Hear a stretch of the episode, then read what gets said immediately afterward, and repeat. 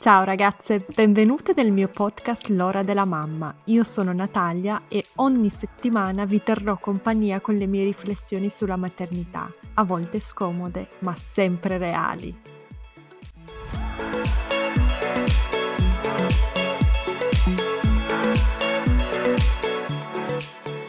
Ciao ragazze, oggi con me ho Valentina Nichele, avvocata che si occupa di diritto di famiglia perché ho ricevuto tantissime domande su Instagram per quanto riguarda le separazioni, i divorzi, le tutele in caso la donna o anche l'uomo si occupi del lavoro di cura e del lavoro domestico, cosa succede alla casa in cui si convive, insomma un sacco di domande sulle convivenze, sui figli, sull'affidamento, ho detto qua ho bisogno di una persona, di una professionista che si occupi di queste cose tutti i giorni. Ho trovato Valentina, anche lei ha un profilo su Instagram, ve lo lascio nella descrizione di questo podcast, ma adesso partiamo subito perché ho tantissime domande da farle. Ciao Valentina! Ciao e grazie mille per essere mm, stata invitata, insomma, aver pensato a me per, queste, per questo podcast. Tu ti occupi di diritto di famiglia, giusto? Sì, esatto, io sono un avvocato di diritto di famiglia, sono un avvocato di diritto civile e mi occupo in particolare di diritto di famiglia. Mi piace considerarlo come un diritto delle relazioni familiari, perché in realtà non stiamo più, stiamo più parlando della famiglia, diciamo, che si conosceva vent'anni fa. Ormai la famiglia è un nucleo familiare molto allargato, quindi non possiamo più parlare semplicemente di marito e moglie. Ecco, quindi mi piace parlare di diritto delle relazioni familiari, ecco. Certo, chiarissimo. Quali sono i problemi con cui ti scontri più frequentemente? Cioè, a te arrivano di più donne, più uomini? Cioè, di cosa ti occupi nel tuo lavoro? E poi passiamo alle mie domande. D'accordo. Allora, tendenzialmente tutti hanno gli stessi problemi, uomini, donne, tutti hanno gli stessi problemi. Diciamo che ehm, al momento le persone che più hanno un problema dal punto di vista economico, che tendenzialmente è quello che eh, purtroppo fa litigare di più, eh, insomma, i figli, ma soprattutto quello a livello economico, è sempre, diciamo, dal punto di vista femminile. Questo perché? Perché io ritengo che la nostra società diciamo, cult- il contesto socioculturale italiano sia cambiato, ma non del tutto, perché se ci fosse una reale parità economica tra marito e moglie, sicuramente questi problemi andrebbero a eh, scemare negli anni soprattutto. Questo non c'è, quindi soprattutto nelle famiglie, diciamo, con più bambi- di un bambino, cosa capita? Che nel momento in cui uno dei due genitori si deve trovare a lasciare il lavoro perché non riescono a gestire la, la famiglia, quel genitore è quello che guadagna di meno e al momento in Italia il genitore che guadagna di meno è sempre la donna. Quindi è raro trovare delle, dei papà che lasciano il lavoro per... No, non dico che non ci sono, semplicemente è più raro perché sono, sono quelli che guadagnano di più. E quindi questo che cosa porta? Porta ad una mentalità completamente sbagliata, che è quella di considerare un papà che fa il papà un mammo, che non si deve dire mamma perché è completamente sbagliato, passa un pregiudizio e poi anche il fatto che il papà che vuole fare il papà si trova ad avere un rapporto, soprattutto nei primi mesi, con il figlio molto ridotto. E questo se eh, i genitori si separano con un bambino veramente molto piccolo, purtroppo eh, va a ehm, compromettere anche eh, dal punto di vista, diciamo, della, della separazione la, la, situazione giuridica familiare, perché ovviamente ci sarà una, ehm, diciamo, preferenza, che però è un termine sbagliato e spesso viene dall'idea di un pregiudizio, non è così, però una preferenza nei confronti della mamma, che è ovviamente il genitore diciamo, a cui il figlio in, nei primi giorni è più legato, nei primi mesi è molto più legato. Certo, sì, quindi l'affidamento di solito si dà alla madre, giusto? In realtà no, c'è questa, mm, diciamo, grazie per avermelo chiesto, perché così chiariamo subito un concetto che molti genitori hanno un po' in confuso, che è la differenza giuridica tra affidamento e collocamento. Ora, sebbene nel termine italiano, diciamo, possa sembrare la stessa cosa, in realtà il collocamento è dove il minore vive, quindi sostanzialmente è eh, il genitore presso cui il bambino sta in via Maggiore. Al collocamento segue poi l'assegnazione della casa mm-hmm. familiare, ma ne parleremo sicuramente dopo, quindi non confondo i concetti adesso. Eh, l'affidamento invece è l'esercizio della responsabilità genitoriale, quindi il genitore non smette di fare il genitore perché non è in quel momento col bambino. Eh, le scelte di maggiore importanza, quindi scuola, salute, eh, educazione, rimangono scelte di entrambi i genitori. Quindi l'affidamento si divide in congiunto, che è l'affidamento preferito dai tribunali e della regola generale, eh, quindi tendenzialmente l'affidamento sarà sempre congiunto, tranne in casi di particolare difficoltà, diciamo, del nucleo familiare, mm-hmm. e quindi ad esempio parlo di casi,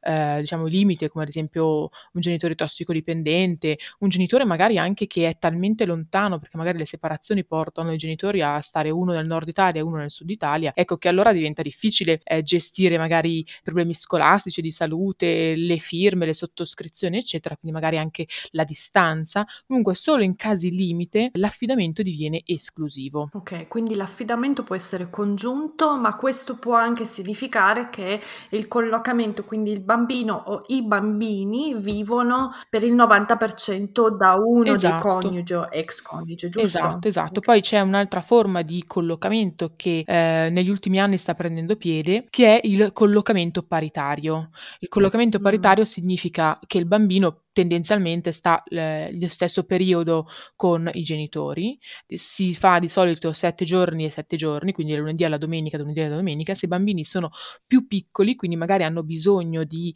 ehm, come dire, vedere l'altro genitore eh, un po' più, con un po' più frequenza, si preferisce fare un quattro giorni più tre quindi 4 più 3, 4 più 3 e continuare in questo modo. Sì, sì, questo lo vedo anche intorno a me, io vivo in Austria, a Vienna, ah, ecco, e sì. Le mie amiche che sono separate e divorziate hanno proprio una collocazione del genere, quindi affidamento congiunto e il bambino in questione è una settimana dal ma- dalla madre e una settimana dal padre. Uh, ci sono i pro e i contro, insomma, ma questo è, è caratteristico certo. di ogni famiglia. Ma passiamo alle domande un po' più generali, poi andiamo più nel dettaglio, no? Va bene. Una preoccupazione che ha, mi sembra abbiano tantissime persone che mi seguono, tantissime mamme che mi seguono, chiedono tutte, Natalia, anche se attualmente sono felice nel mio matrimonio, ecco, e poi dobbiamo anche parlare della differenza tra unione civile, convivenza e matrimonio, ok?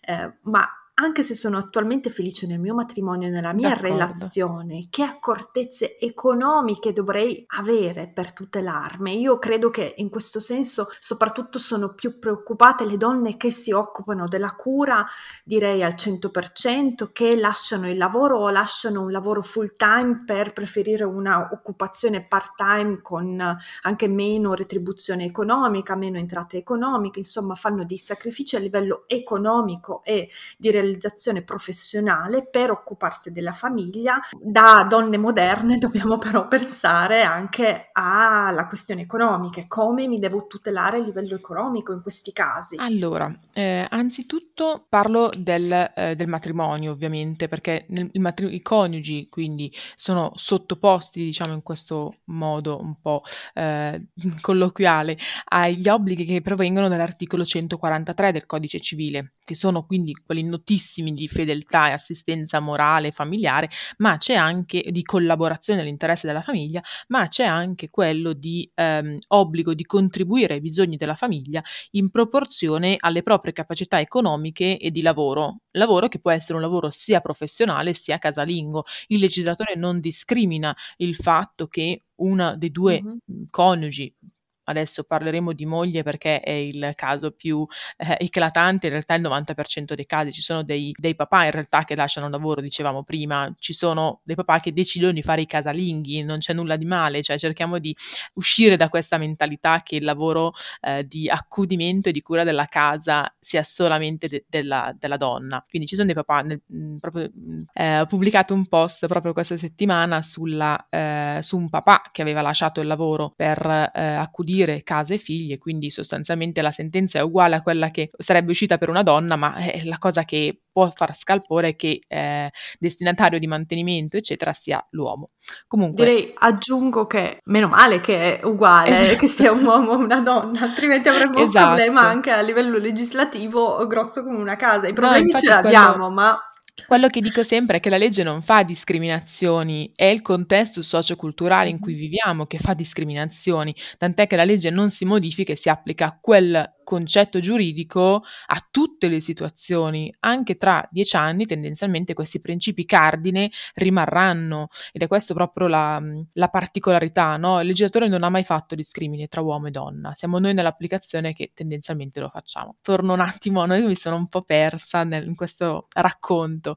Il legislatore parla di lavoro professionale o casalingo. Questo significa che è valorizzato anche il lavoro che una donna fa in casa. Eh, il legislatore non si rende, diciamo, appunto, non fa discriminazione, quindi non, non ritiene che eh, il lavoro sia solamente quello di uscire di casa e portare a casa uno stipendio. Si rende conto che la donna nell'accudimento dei bambini li porta a scuola, li porta nelle varie attività extrascolastiche, accudisce l'uomo che torna a casa, ehm, eh, si, si occupa eh, del, del, lavoro domestico, quindi le pulizie, eccetera, quello è considerato un lavoro e quindi di questo in sede di separazione si deve tener conto. Quindi ehm, si deve tener conto e eh, non solo si tiene conto dal punto di vista di un eh, mantenimento, perché così come si è sempre stati, è brutto dire perché poi passa un concetto sbagliato, però tendenzialmente mantenuti in, in, da uno stipendio solo tutto il nucleo familiare, ecco che è giusto che se una persona ha fatto affidamento su quell'entrata economica, nel momento della separazione faccia ancora affidamento, perché noi dobbiamo avere un concetto chiaro, faccio un'altra parentesi, scusate se mi dilungo. La separazione non significa che si interrompe il rapporto matrimoniale.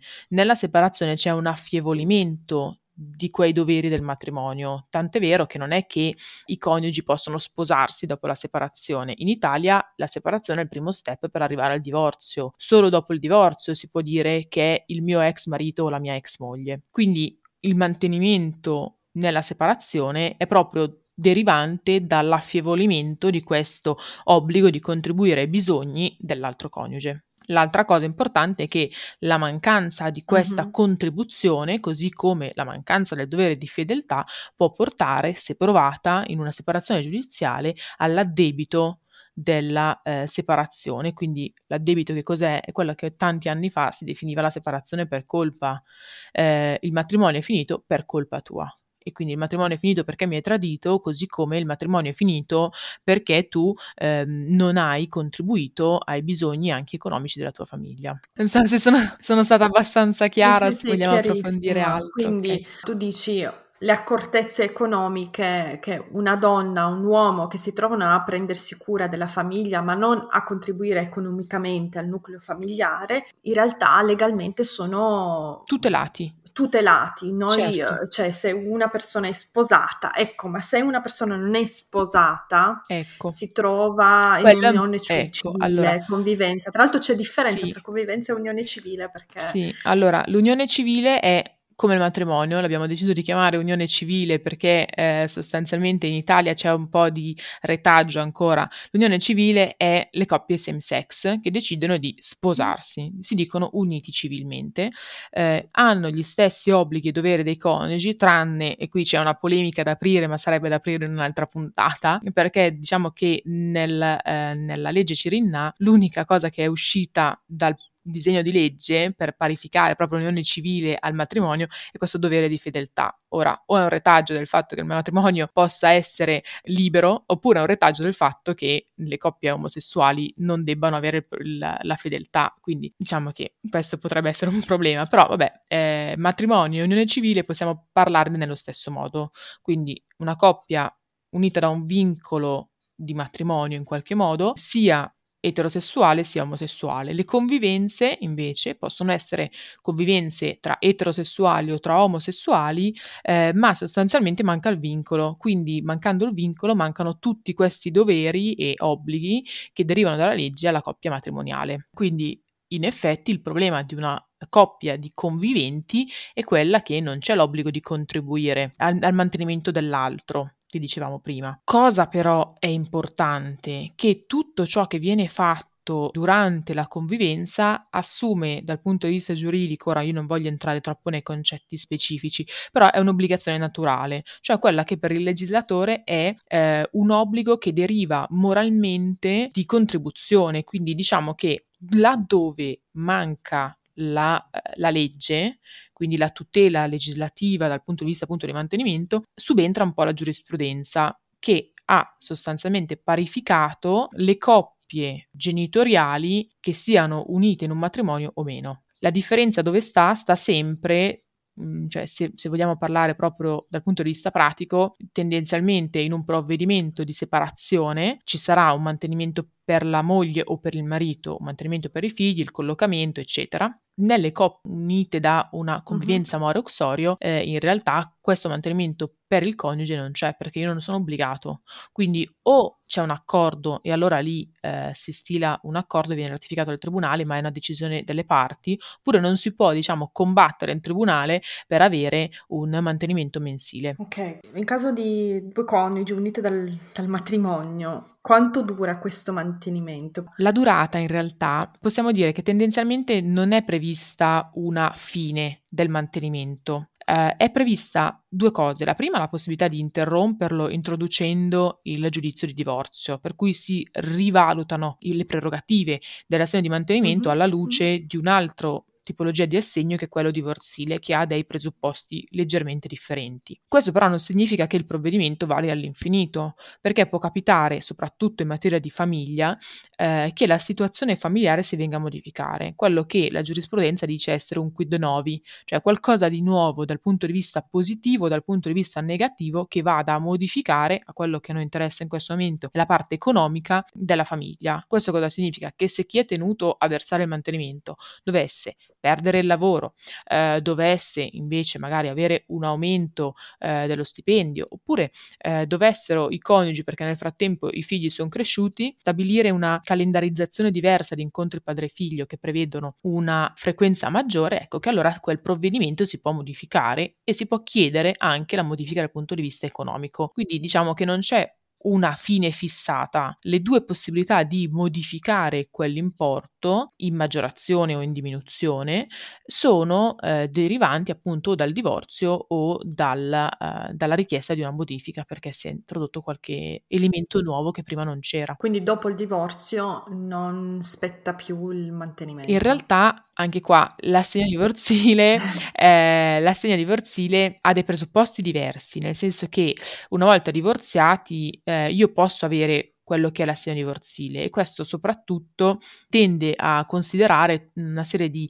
eh, elementi che sono quelli previsti dall'articolo 5 della legge sul divorzio che sono sostanzialmente la durata del matrimonio, la contribuzione all'interno della vita familiare, una serie di elementi. Mm-hmm. Quello che però nel divorzio sta assumendo maggiore importanza è non più quello che una volta si diceva il tenore di vita, cioè i coniugi una volta uscivano a mangiare nei ristoranti stellati per per una vita eh, e quindi eh, la, la, moglie eh, ha uno standard che vuole mantenere. Esatto, ha uno standard che vuole mantenere. Erano le famose sentenze di eh, politici. Di quando eccetera, eravamo no? ricchi. Che, Esatto, eh, noi siamo abituati a leggere dai giornali queste famose sentenze di, di assegni divorzili stratosferici di 2.000-3.000 euro al mese, ma perché era tutto basato sul tenore di vita. Ora, non è che il tenore di vita ora sia totalmente venuto meno, rispecchia nella separazione, dove dicevamo affievolisce il vincolo, ma nel momento in cui io quel vincolo lo voglio togliere, si guarda alla possibilità della donna di rendersi economicamente indipendente. Quindi, se una donna Facciamo degli esempi che rendono tutto molto più semplice. Una donna ha eh, interrotto la propria attività lavorativa per accudire i figli e marito. Il matrimonio è durato 20 anni. Eh, nel frattempo quella donna ha 50-60 eh, anni. Come può una donna, dopo un divorzio, a 60 anni, inserirsi nel mondo del lavoro con un curriculum vuoto? Ecco che allora in quel momento interviene una tutela dal punto di vista della legge e quindi si può chiedere l'assegno divorzile. Se invece Stiamo parlando di un matrimonio che è durato, può essere dieci anni, può essere uh-huh. due, tre, la durata in questo caso è alle volte indicativa, ma abbiamo magari una donna laureata che ha scelto di interrompere per un periodo la propria attività lavorativa, che ben potrebbe ricominciarla quell'attività lavorativa, ma che ha deciso di non farlo perché, non lo so, comunque sia in un'economia familiare va benissimo anche lo stipendio solo, ma magari ha conosce 2, 3 lingue, ehm, ha una capacità lavorativa che sceglie di non mettere a frutto, ecco che allora il giudice dice: "Eh no, però tu potresti avere un reddito, tu potresti, uhm, avere un lavoro, metti a frutto le tue capacità".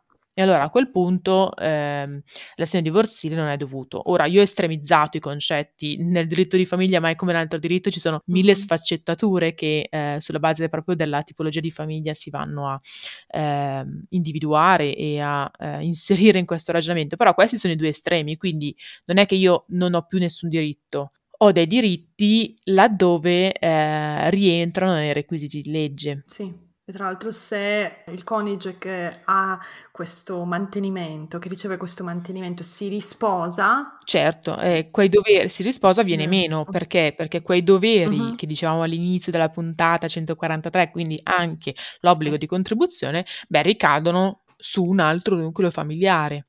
Quindi. Risposarsi, tra l'altro anche, ehm, l'intraprendere una convivenza stabile e duratura può essere un un caso, perché poi uno dice: "Vabbè, ma io non mi sono sposato, io convivo con" eh no, è la stessa cosa, perché tu hai creato un nuovo nucleo familiare. Quindi l'importante è che quella Certo. nuova convivenza sia Mh-mh. stabile e duratura. Non è che è una convivenza di 2 mesi, allora posso chiedere Sì. l'interruzione del mhmm, dell'attribuzione economica. Quando si convive invece alla donna o per la donna o per l'uomo che decide di prendersi cura della famiglia, di, uhm, limitare le ore retribuite o di di non fare più lavoro retribuito fuori casa, ma dedicarsi solo alla cura della famiglia, alla cura della casa non spetta un assegno di mantenimento, ho capito bene? Cioè, quindi questa è la differenza maggiore, la differenza più impattante. Più importante, esatto. Dopodiché, diciamo che si può sopravvivere, nel senso che spesso, il l'ex convivente che non ha un assegno di mantenimento per sé ovviamente, tendenzialmente anche lo stesso genitore a cui vengono collocati in via prevalente i figli. Quindi ciò significa che, dicevamo all'inizio, in maniera molto tranchant ho detto che il collocamento segue l'assegnazione della casa familiare. Questo che cosa significa? Quindi Che si l'assegnazione della casa familiare è un istituto che va a tutelare l'habitat dei figli. È un istituto fatto non per l'altra persona, l'altro genitore, ma è fatto Mh-mh. per i figli, perché i figli sono già, ehm, sballottati da una situazione che li prova e che ne mhmm, va a minare il proprio equilibrio psicofisico, quindi andare anche a cambiare le loro abitudini in maniera così drastica da cambiare totalmente la casa, eccetera, ehm, il legislatore ha voluto tutelare il loro habitat, no, quindi diciamo che la casa viene assegnata al genitore che ha i figli in maniera prevalente. Quindi tendenzialmente se lo stesso genito lo stesso genitore non si vedrà l'uscita di un affitto, eccetera. Ovviamente in Certo. questi casi la cosa più, ehm, diciamo intelligente direi o comunque, ehm, di buon Mh-mh. senso da fare è trovare un accordo. Certo, ma se si convive e la casa è intestata al coniuge che non si occuperà principalmente dei figli, quin la casa è sua, è lui o lei che devono andare a abitare in un altro posto? Tendenzialmente sì, tendenzialmente questo è quello che dicono i tribunali. Poi ovviamente tutto questo, rendiamoci anche conto di una cosa, ehm, la legge dà dei concetti fondamentali. Quei concetti fondamentali vanno da una parte un ehm, a confluire, ehm, nel caso di un giudizio e quindi di disaccordo e la richiesta è quella di: "Giudice fai tu la sentenza", andranno a confluire in una sentenza in maniera sfaccettata rispetto ad ogni nucleo familiare. Quindi è per questo che quando io mi trovo con la mia amica separata come me e confrontiamo i nostri i nostri provvedimenti: "Eh, però tu più hai più mantenimento, eh, però io ho i figli in maniera dive" no, perché ogni famiglia, ogni nucleo familiare è diverso e questo va a confluire nel provvedimento finale, quindi non possiamo confrontarlo come se fosse, ehm, un diritto di proprietà. È una cosa molto differente. Ehm, dall'altra parte però c'è anche un'altra possibilità: la legge dà i concetti fondamentali, dicevamo, però tra di noi possiamo decidere che sulla base di quei concetti facciamo un accordo che ci vada a tutelare entrambi. L'accordo può derogare a quei concetti fondamentali previsti dalla legge. Quindi se io, mm-hmm. eh, se, se, siamo conviventi, ma io guadagno 10.000 euro al mese, faccio sempre degli esempi, eh, diciamo, ampi in modo tale che poi non mi vengano a dire no, ecco, ehm, se io guadagno 10.000 e quell'altro guadagna zero, anche se l'altro non ha diritto al mantenimento, io posso dire alla fine abbiamo convissuto per 10 anni è giusto che io ti aiuti a, non so, magari rientrare nel mondo del lavoro. Quindi spesso sì, eh, con del buon senso si può anche creare delle attribuzioni, diciamo, ehm, per step. Quindi spesso, ad esempio, mi è capitato di, di dire, non so, per sei mesi l'assegno di mantenimento è tot, per tre mesi l'assegno di mantenimento si riduce e per tot tu devi aver trovato un lavoro.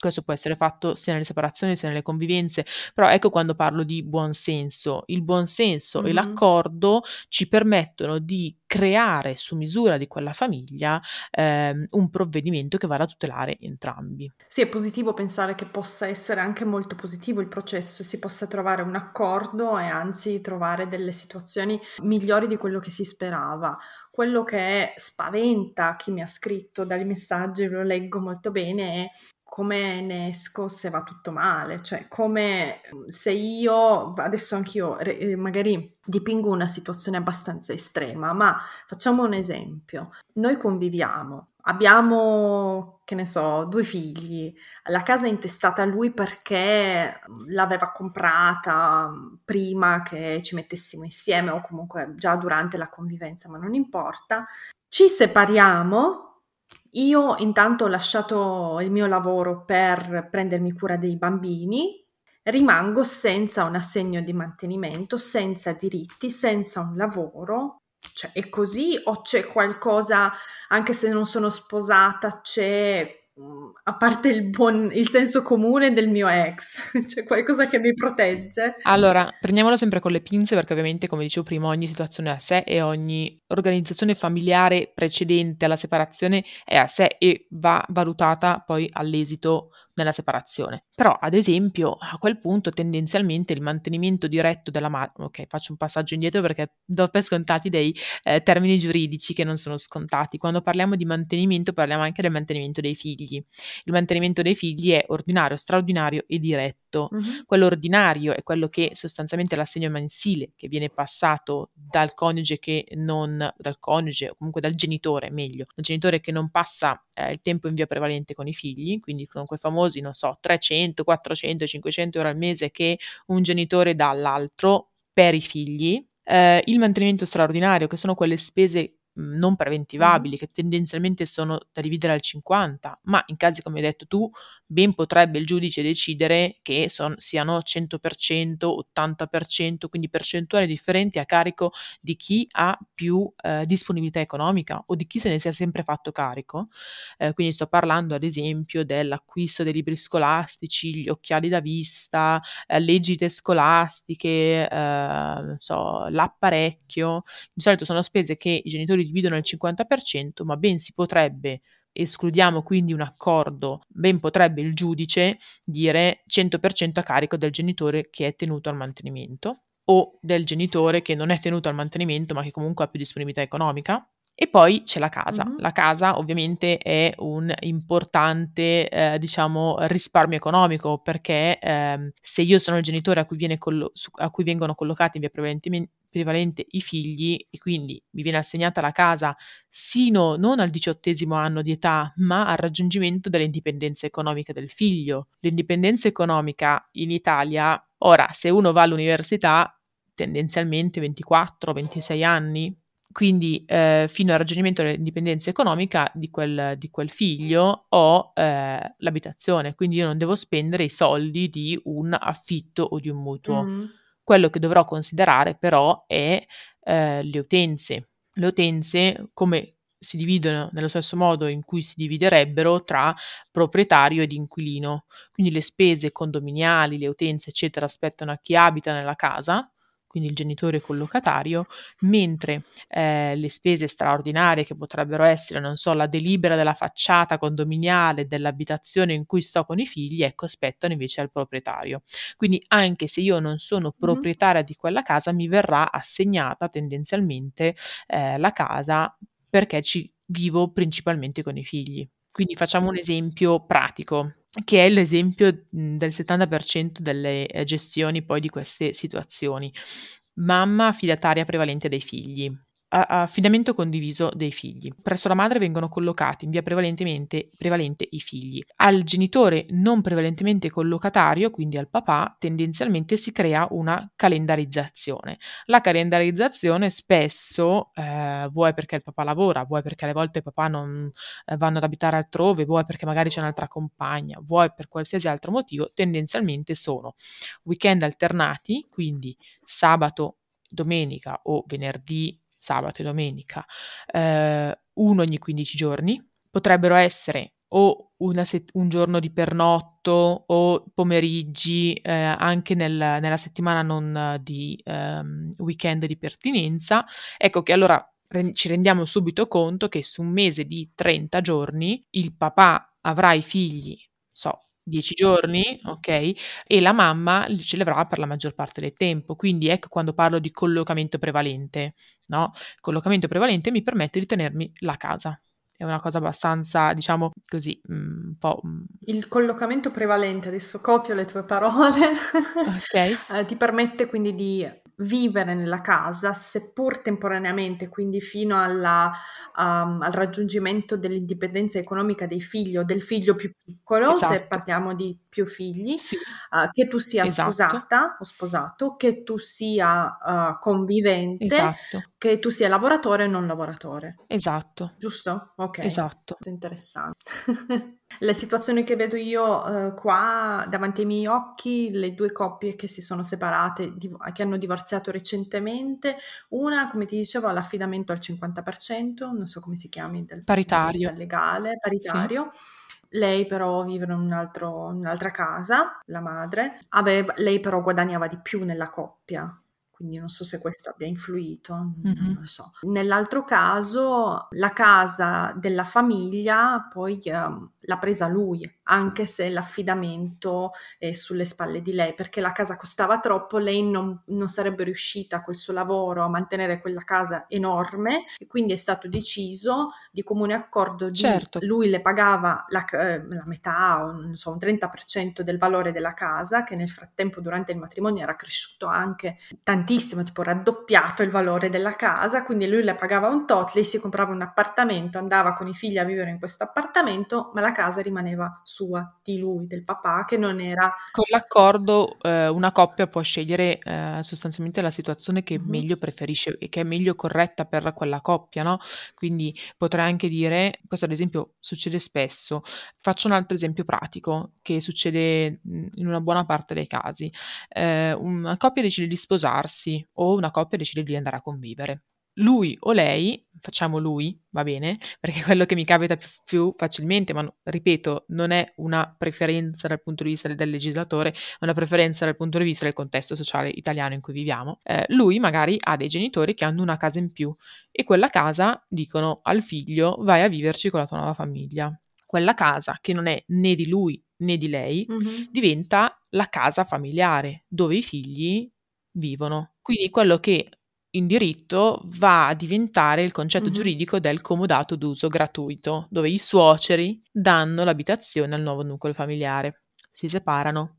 Che si fa con questa casa? Il principio del collocamento è lo stesso, Mh-mh. l'assegnazione dell'astensione della casa familiare, quindi se quella casa era stata destinata al nucleo familiare, anche i nonni all'origine avevano deciso che quella casa andava al nucleo familiare e il nucleo familiare vuol dire che si vanno a tutelare, secondo la legge, non uno dei 2, ma i figli.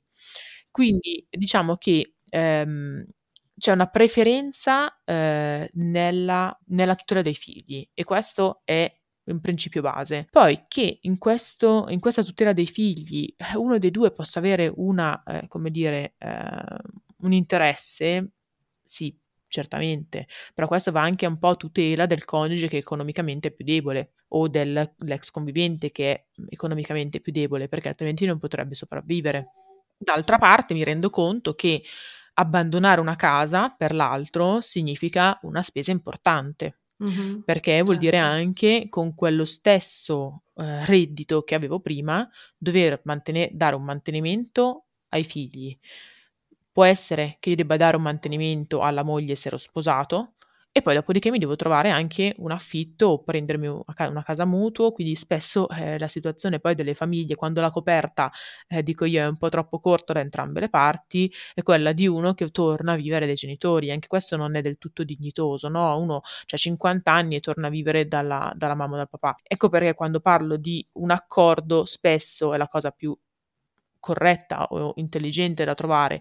Quello che eh, un po' mi rendo conto ci scontriamo sempre è quando si parla di accordo, uno dice vabbè se troviamo un accordo siamo contenti entrambi. No, togliamoci dall'idea che un accordo accontenti tutti, un accordo soprattutto in queste situazioni scontenta un po' tutti. Un compromesso. È un compromesso, esattamente. Sì, capisco quello che dici, non è ah facciamo festa entrambi ma un po' tu, un po' io, eh, poi soprattutto e cerchiamo di sopravvivere. soprattutto se Alle parliamo della così. famiglia tipica, no? Cioè europea e italiana è uguale perché la situazione è quella, in una grande città con magari zero eredità, con gli stipendi che sono quelli che sono, cioè non è che possiamo sperare certo. in chissà che assegni di affidamento, esatto. chissà che uh, esatto. ricchezze dopo il divorzio. E poi la, il costo esatto. del divorzio, della separazione, qual è? Io ho letto questo articolo di questa, c'è, c'è a Vienna una, un'avvocata divorzista molto famosa, ormai credo che abbia più di 70 anni, ma lei è una che faceva tantissime interviste, che mh, mm,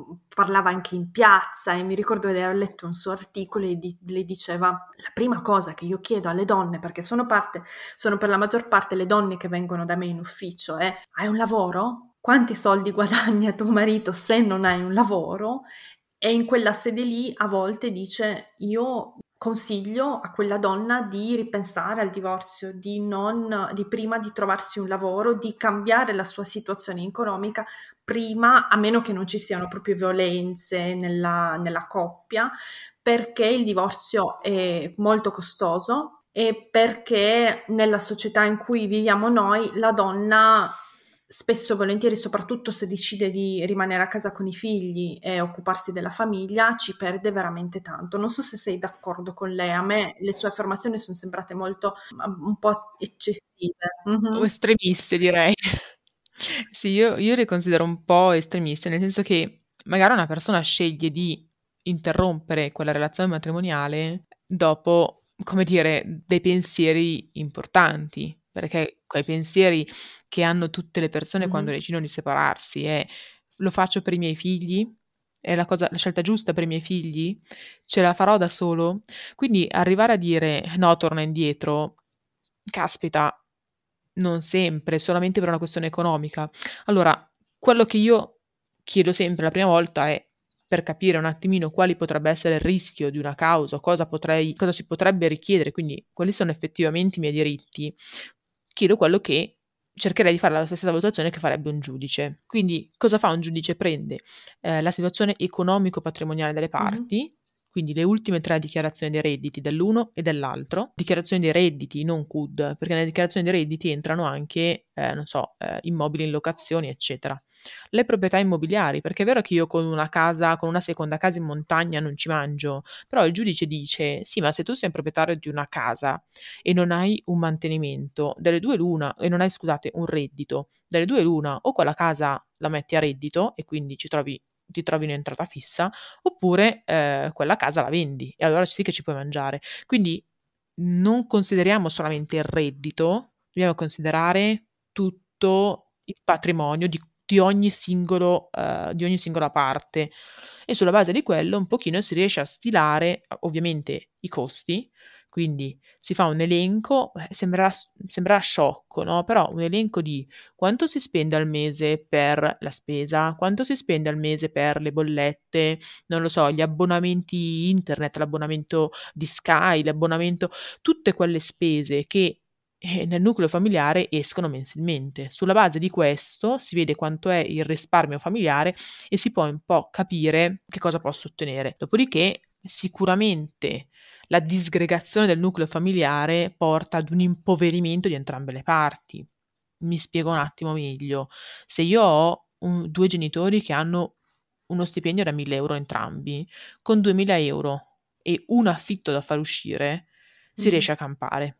Se io ho 1000 euro, 1000 euro e un nucleo familiare che si va a disgregare, vuol dire che ognuno dovrà riuscire a campare per se stesso e magari un pochino anche per i figli, Mh-mh. magari, con 1.000 euro e non più 2.000. Quindi è ovvio che una che separarsi o divorziare sia necessariamente anche una questione economica.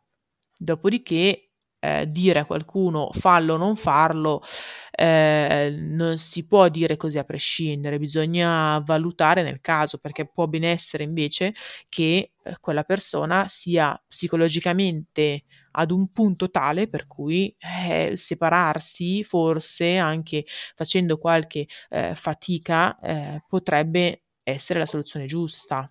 Nel senso che noi non dobbiamo sottovalutare il fatto che, ehm, litigare ogni giorno può portare ad una difficoltà psicologica grave. Quindi Per tutti per tutti i familiari. Esatto, per anche per i figli. Quindi che cos'è Mh-mh. la cosa migliore a quel punto? Io così su due piedi non lo posso dire, non non posso dirlo così, ehm, ehm, io mi trovo in questa situazione, che cosa devo fare? Bisogna valutarlo insieme e capire sulla base della persona che si ha davanti, anche un po' umanamente, ehm, qual è la situazione, qual è il consiglio un po' giuridico, un po' umano da da dare a quella persona effettivamente, no, capire anche se c'è la possibilità spesso c'è la Certo. possibilità di richiedere, ehm, de non so, ad esempio adesso un grande aiuto sono gli assegni unici per il nucleo familiare, ehm, il reddito di cittadinanza, insomma tutte quelle situazioni che ehm, tutti quei, mhmm, diciamo, ehm, buoni che lo Stato può erogare e che possono aiutarci a prendere respiro.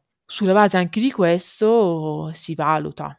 Perché alle volte penso che sì, magari uno farà più fatica, magari uno si rimette sul mon nel mondo del lavoro a Mh-mh. 50 anni, ehm, arrancando sui gomiti e facendo fatica, eccetera, però forse in quel momento uno guadagna qualcosa per se stesso, ehm, di libertà, di, mhmm, serenità che all'interno del nucleo familiare uno non aveva più.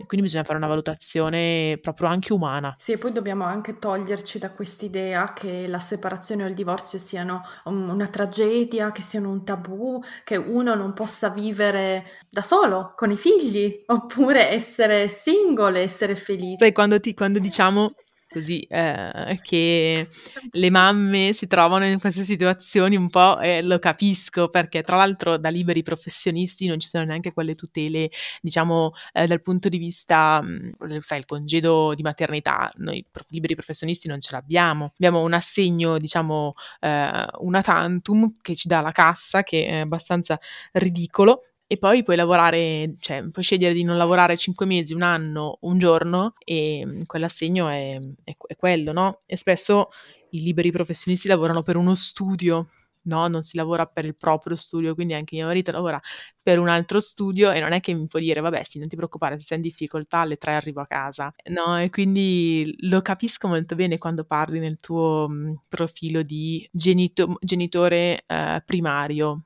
no, perché, ehm, non è che alle volte non è che una persona si trova a doverlo fare perché l'altro non ti vuole aiutare, ma perché l'altro non ti può aiutare in via prevalente. E questa è una, mhmm, problematica che dal punto di vista della società italiana effettivamente Sì, c'è. c'è anche all'estero. Io come ti dicevo vivo in Austria, conosco molto bene la Germania, la Svizzera, è una situazione comune. La maggior parte delle madri in Austria, credo addirittura il 70% o non lavora se hanno più di 2 figli, oppure lavora part-time, comunque in un posto di lavoro che non corrisponde alle sue ambizioni, cioè una situazione molto comune e tra l'altro, c'entra anche col discorso che facciamo oggi, no, dopo aver aver fatto tutte queste rinunce, può essere molto doloroso e problematico, no, uhm, durante la separazione il divorzio, dover dimostrare in realtà tutti i sacrifici che hai fatto.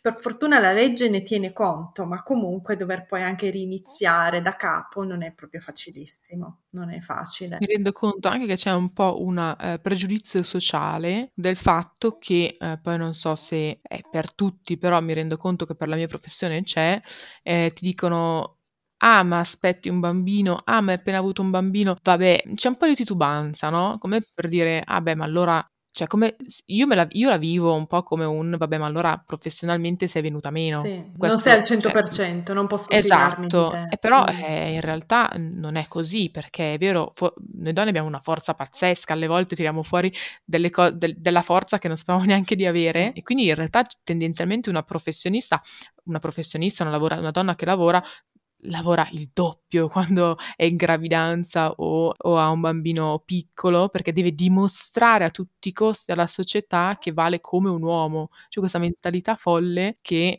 sì. di cui non ci sarebbe neanche bisogno. Vabbè. Scusami la parentesi. Non è, non è una mentalità da favorire no. perché fa andare in burnout uh, le donne, fa ingrandire lo spazio e la disparità tra uomini e donne che c'è già perché anche chi lo stesso, fa lo stesso lavoro e al punto di iniziare a fare figli, per esempio una coppia, facciamo anche il vostro esempio, fate lo stesso lavoro, che ne so, due farmacisti, lei però va in maternità, inizia anche culturalmente a essere trattata come una madre madre e certo che poi dopo 10-20 anni tu guardi il patrimonio delle due persone coinvolte e c'è una differenza abissale, ma questa è statistica, è ingiusto e dovremmo parlarne molto di più, ma non solo parlarne, chiacchierare, ma ci devono essere delle tutele. Gli uomini devono far parte della famiglia, della cura dei figli al 100%, non succede adesso. Come diritto loro anche esatto. proprio, non tanto come sempre questo senso di aiuto a qualcuno, mm-hmm. no, no, è proprio che anche il papà deve fare il papà esatto. e può esatto. Permettersi di fare il papà. Vabbè, scusami la parentesi. Torniamo invece al nostro, al nostro discorso principale. Io um, ho letto un altro articolo di questa signora che raccontava la sua storia. Lei è stata, ha convissuto per tanti anni, credo 20 o 25, con un uomo molto ricco. Non si sono mai sposati e il signore in questione ad un certo punto è morto. Aveva un figlio da un matrimonio precedente e il figlio dal matrimonio precedente ha ricevuto tutto il suo patrimonio, no? Cioè improvvisamente è diventato ricco. La signora che ha convissuto, amato, ha condiviso la vita con quest'uomo per 20 o 25 anni della sua vita è rimasta con nulla. Eh, nel nostro ordinamento nel 2016 è stata emanata la legge Cirinna, che è la legge 76 del 2016. Passata la storia come la legge sulle unioni civili, in realtà va a disciplinare anche le convivenze. Convivenze, ora, dal punto di vista dell'eredità, in effetti il problema rimane per qualcuno, nel senso che chi è convivente non ha diritti successori nei confronti dell'altro. Io posso aver vissuto vent'anni con una persona, ma io non assumo diritti sull'eredità di quella persona. Questo perché? Eh. Perché la legge tutela, dal punto di vista del, eh, diciamo, del capo delle successioni, il coniuge, i figli e gli altri parenti stretti. Quindi si guarda nella successione al rapporto di parentela. Quando uno rimane convivente, non entra nel ramo, diciamo, di parentela dell'altro. Questo significa che se io voglio decidere di tutelare il mio convivente, mi conviene fare un testamento. Questo soprattutto per tutelarlo dal punto di vista di un domani si trova magari senza mm-hmm. la possibilità di, di, della ca- di vivere in quella stessa casa eh, in cui ha vissuto per vent'anni. Eh, io ho fatto un ebook appunto su eredità e convivenze in cui ho dato delle indicazioni, eh, diciamo, ho risposto a quelle che so- solitamente sono le domande che mi vengono fatte in maniera più, diciamo, eh, numerosa quando parliamo di convivenze, come posso tutelare il mio, il mio, convivente visto che non ha diritti? Allora, dicevo prima, con un testamento. Mm. Il testamento però deve avere degli standard, quel testamento non deve ledere la legittima, quindi nel caso che mi dicevi tu, se c'è un figlio, il figlio è sicuramente un erede legittimo, anche se magari io non lo vedo da cent'anni, quel figlio è sparito dalla mia vita, io non posso dire lascio tutto a Sempronia con cui ho convissuto per vent'anni, perché quel, quel, testamento sarebbe illegittimo e il figlio andrebbe ad impugnarlo e quindi noi dobbiamo fare un testamento che vada a tutelare Sempronia nella maniera più eh, corretta e nella maniera quindi giusta secondo le, gli importi che prevede la legge. Quello che per eh, appunto la legge si chiama la quota di legittime. Posso lasciare che una quota che va a eh, diciamo ampliarsi o diminuire in base a quanti sono gli eredi legittimi. Sto entrando in concetti giuridici un po' difficili, però facciamo degli esempi molto pratici. Se io ho un figlio, un ex coniuge, perché attenzione, solo con il divorzio si esce dall'asse ereditario dell'altro, se io rimango separato, e poi vabbè decidiamo di convivere con un'altra persona, il coniuge con cui sono separato è ancora mia moglie o mio marito, quindi ha diritto all'eredità e quindi l'eredità per il mio convivente andrà a diminuirsi ancora. Quindi bisogna fare una, un testamento, su questo non, non, c'è dubbio, se lo vuoi tutelare eh, bisogna fare un testamento. Soprattutto mettiamo anche il caso in cui io eh, con questa persona convivo da vent'anni, eh, non, ho figli, non ho figli, non ho un altro precedente matrimonio, non ho altri parenti, eh, non è che per, è scontato che tutto quello che è mio andrà a lei o a lui. Quindi per questo io dico fate un testamento, perché è mo- l'unico modo per tutelare eh, la persona con cui si ama. Ecco, una cosa che però ha introdotto la legge Cirinna sono alcune piccole accortezze, soprattutto in caso di casa, diciamo, contratto di locazione, il convivente che sopravvive al convivente defunto ha diritto di continuare a vivere eh, nell'abitazione condotta in locazione, quindi si ha il, ehm, la possibilità di succedere nel contratto di locazione. Parliamo invece anche del caso in cui la casa è di proprietà del, del convivente defunto, si ha una tutela in questo caso di, eh, di tipo mm-hmm. di anni, cioè si, il legislatore ha detto eh, queste persone hanno convissuto per anni in quella casa di proprietà dell'altro che è morto, non è che posso dirgli il giorno dopo la morte vai fuori dalla porta, bisogna tutelarlo, come? Dandogli del tempo. Cosa dice la legge? Che se non ci sono figli minori, alla morte del proprietario, nella casa di comune residenza si può restare per due anni o un periodo pari alla convivenza se superiore a due anni. In ogni caso non può essere superiore a 5. Questo cosa significa? Che se io ho convissuto per un anno posso stare due anni, se io ho convissuto per tre anni posso starci tre, se io ho convissuto dieci anni posso starci al massimo cinque anni, se non ci sono figli minori questo. Se invece i figli minori ci sono, dal di questo da diritto o ci sono dei figli disabili non minorenni, questo dà diritto a continuare ad abitare nella casa per un periodo che comunque non sia inferiore a tre anni. Quindi anche se io ho avuto una convivenza di un anno posso starci tre anni, mentre se io se non avevo figli era un anno massimo. La cosa importante è che per tutelare il convivente, da questo, dal punto di vista della legge Cirinna, da questo punto di vista, io comunque devo essere un convivente registrato. Cosa significa?